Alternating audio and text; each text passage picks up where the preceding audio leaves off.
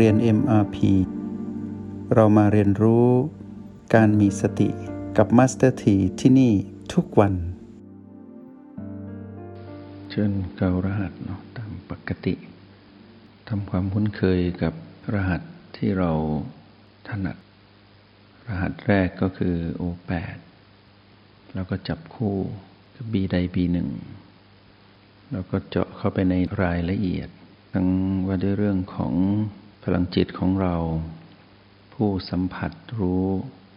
พลังยินหยางของตนเองแล้วไปสัมผัสรู้ลมภายนอกหรือลมภายใน ที่อยู่ในแต่ละบี ซึ่งลมภายนอก ก็มีถึง B1 B2 และ B3 ลมภายในก็คือชิปจร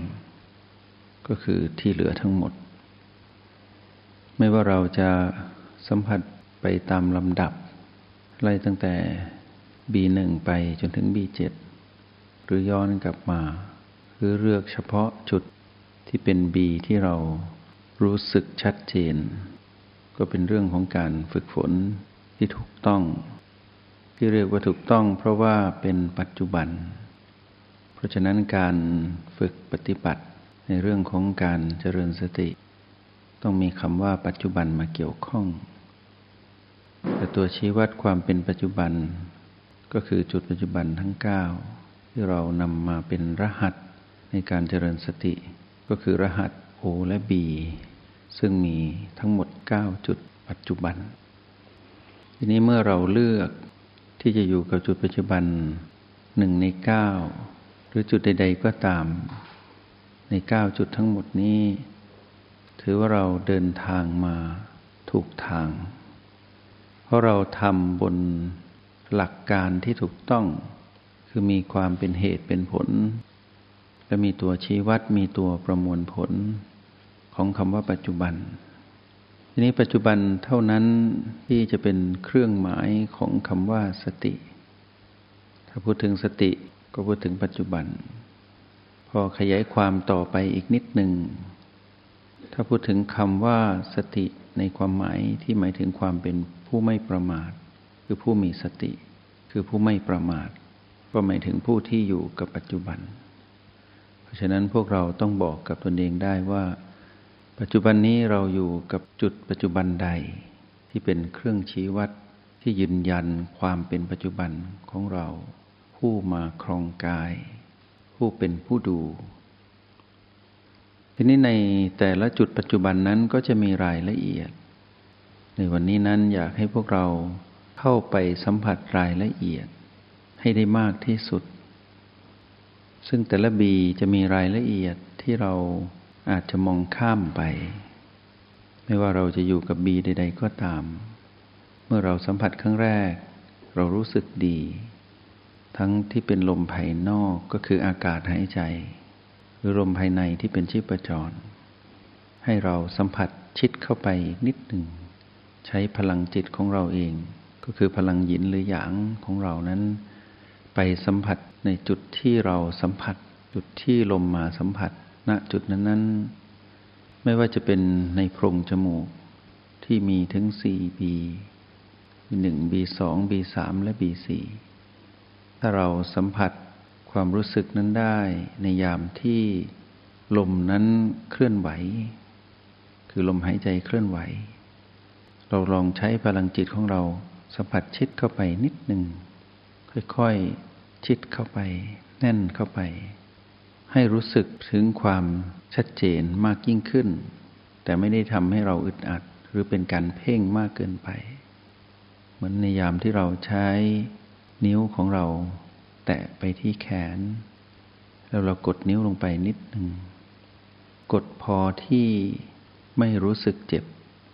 แต่รู้สึกว่ามีความชัดเจนณจุดสัมผัสนั้น เวลาเรานิ้วมือเราสัมผัสแขนของเราเอง ค่อยๆ กดลงไป กดลงไป กดลงไป จนรู้สึกว่าถึงจุดที่สุดแล้วก็พอแค่นั้น เช่นเดียวกัน ในกรณีที่เราใช้พลังจิตของเรา ผู้มีสติ สัมผัสจุดปัจจุบันแต่ละจุด ลองสัมผัสชิดเข้าไปแน่นๆ จนรู้สึกถึงจุดที่แน่นที่สุดก่อนที่จะเป็นความอึดอัด ให้เราอยู่ตรงนั้น แล้วค่อยๆคคลายออกมา ก็เหมือนเราผ่อนนิ้วมือเรา จากการกด จนถึงแค่สัมผัสผิวธรรมดา แล้วก็กดลงไปใหม่ ใช้พลังจิตของเราค่อยๆ ชิดเข้าไปใน ความรู้สึกนั้น จากนั้นก็ผ่อนออกมา แล้วก็กดลงไปใหม่ ลองสังเกตสมมุติว่าเรานั้นอยู่กับ B4 เราจะรู้ถึงชีพจรคือลมภายในที่ B4 เต้นตุบๆ ซึ่งการเต้นนั้นมีทั้งสามลักษณะ คือเต้นเบาๆ เต้นทีๆคือเต้นแบบแน่นๆหนักๆ เต้นแรงๆมีเต้นเบาๆ เต้นทีรัวและเต้นแรง ไม่ว่าจะเต้นแบบไหน พอเรารู้สมมุติว่าขณะที่เราสัมผัสที่บีซีปัจนี้นั้น เป็นการเต้นเบาๆ การเต้นเบาๆนี้ก็เป็นธรรมชาติของลมหายใจภายใน เราก็สัมผัสพลังจิตของเราสัมผัสเข้าไปชิดอีกนิดหนึ่ง ในการเต้นแผ่วเบาของลมภายในกับชีพจร ค่อยๆ สัมผัสชิดเข้าไปใกล้ๆ ก็แปลว่าตอนนั้นเราได้ทุ่มพลังจิตของเรา เข้าไปสัมผัสรู้ตรงนั้น ให้ชิดที่สุด จนรู้สึกว่าอึดอัดกำลังจะอึดอัดก็ปล่อย ถึงจุดนั้นก็อยู่ตรงนั้นให้ได้นานที่สุด เท่าที่จะนานได้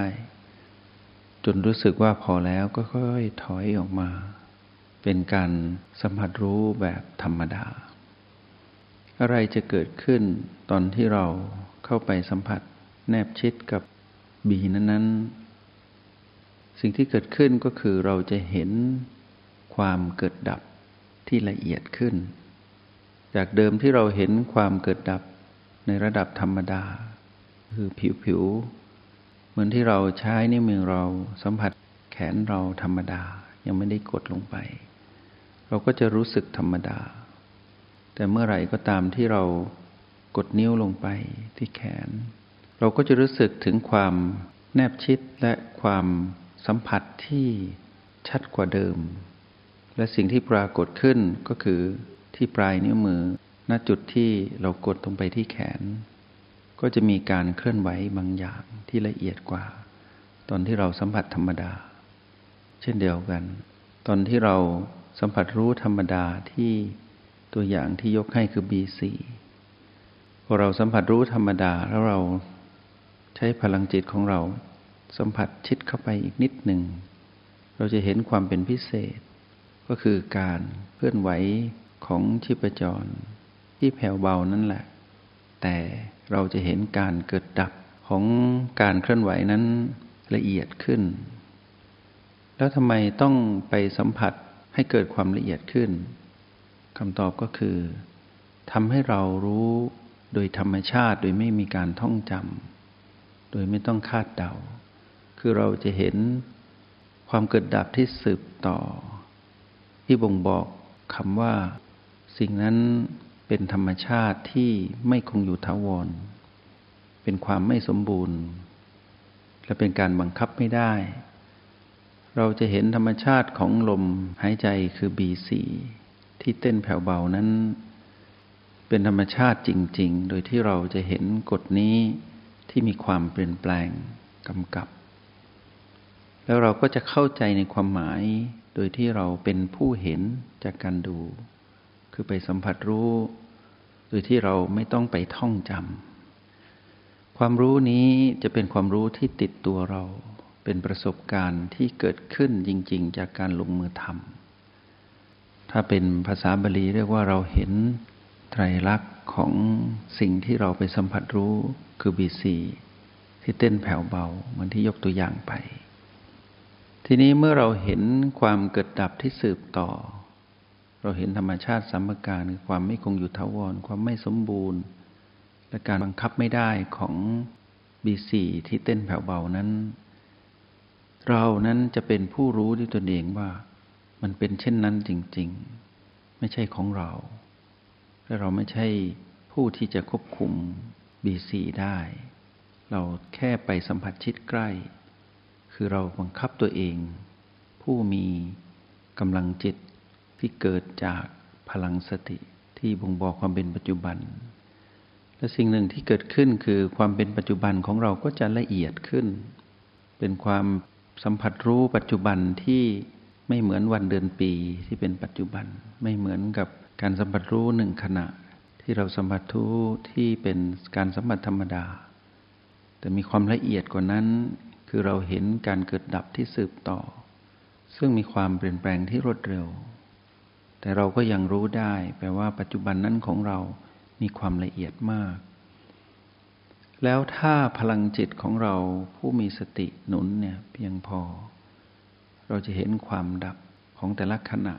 ที่มีการเต้นตุบๆ ชัดเจน ตรงนั้นแหละที่เราจะเข้าถึงคำว่า ปล่อยวางก็คือเราจะเห็นโดยธรรมชาติ ทีนี้คำว่าปล่อยวางในการเห็น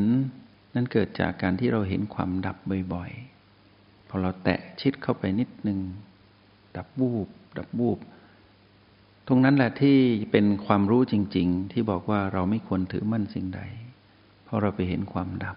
ด้วยตนเอง มันจะแตกต่างจากการคิดนึก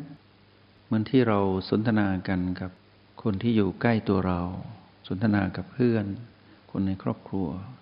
หรือนักปฏิบัติหรือนักเรียนที่เรียนในห้องเรียนในมาพีด้วยกันว่า ไม่ควรถือมั่น ปล่อยวางเถอะ อย่าคิดมาก เป็นธรรมดา ต้องเป็นอย่างนั้นเอง ตอนนั้นเราก็เหมือนคำปลอบใจ ในยามที่เราเผชิญกับความเปลี่ยนแปลงที่เกิดขึ้น แล้วเรารู้สึกว่าเรามีความไม่สบายใจเกิดขึ้น เรานั้นรู้สึกไม่ดี มีคนปลอบใจเราว่า ช่างมันเถอะปล่อยวาง เราเหมือนจะทำได้ แต่เราทำไม่ได้ เพราะเราไม่เคยเห็น